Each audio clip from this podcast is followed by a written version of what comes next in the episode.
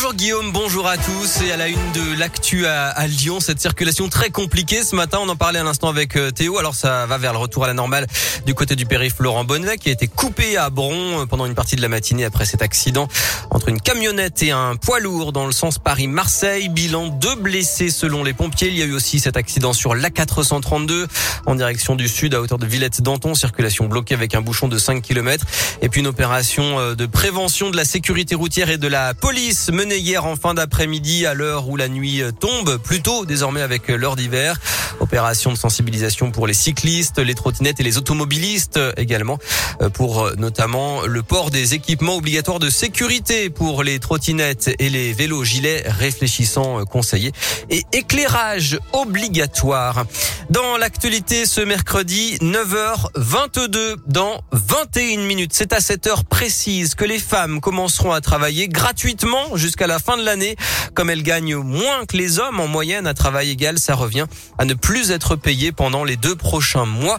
Et c'est un repère symbolique pour dénoncer les inégalités de salaire entre les femmes et les hommes, Grégory Delsol. Oui, c'est ce que dit la lettre d'information d'un collectif féministe, Les Glorieuses, qui lance un appel aux candidats à la présidentielle hein, pour mettre fin à cet écart. Pour établir ce jour et cette heure, le collectif se base sur des statistiques européennes établies depuis 2015.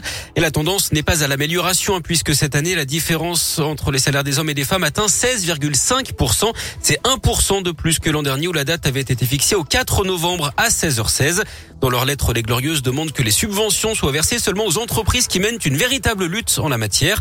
Autre piste, revaloriser les salaires des emplois où les femmes sont les plus nombreuses. Par exemple, les infirmières et les sages-femmes. Le hashtag 3 novembre 9h22 a également été diffusé sur les réseaux sociaux. Merci Greg, incroyable de voir que les écarts euh, continuent de se creuser. Et donc euh, dans 20 minutes maintenant, à 9h22 aujourd'hui, deux députés vont présenter un, un budget de la dernière chance pour, je cite, faire enfin avancer l'égalité femmes-hommes.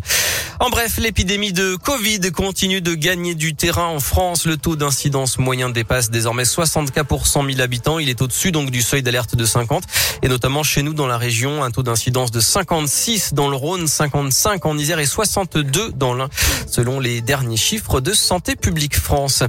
Un jeu inspiré du réseau social Snapchat dégénère dans un collège de Vaux-en-Velin. Une élève de 6e aurait été passée à tabac dans la cour le 17 septembre d'après le programme sa mère a porté plainte pour euh, violence et pour euh, défaut de surveillance. Du sport et du football et la victoire de Lille hier à Séville, 2 buts 1 en Ligue des Champions. Les Lillois restent en course pour la qualification. Le Paris Saint-Germain joue ce soir à Leipzig. Et puis en Ligue Europa, l'OL reçoit le Sparta Prague demain à 18h45 à Dessine. L'Eurocoupe féminine de basket, l'Asvel joue ce soir. Les Lyon accueillent les Espagnols de l'Estudiantes Madrid. C'est à 20h à Madobonnet. Enfin, faire un peu de vide à la maison et donner une deuxième vie à ces vieux objets. C'est l'objectif du nouveau site lancé par le gouvernement lesbonneshabitudes.gouv.fr. Vous y retrouvez les points de collecte de 14 éco-organismes pour recycler des vieux meubles ou bien une télé hors d'usage. Le recyclage qui progresse en France, c'est une bonne nouvelle. Il a progressé de 13% ces dix dernières années d'après le ministère de la Transition écologique.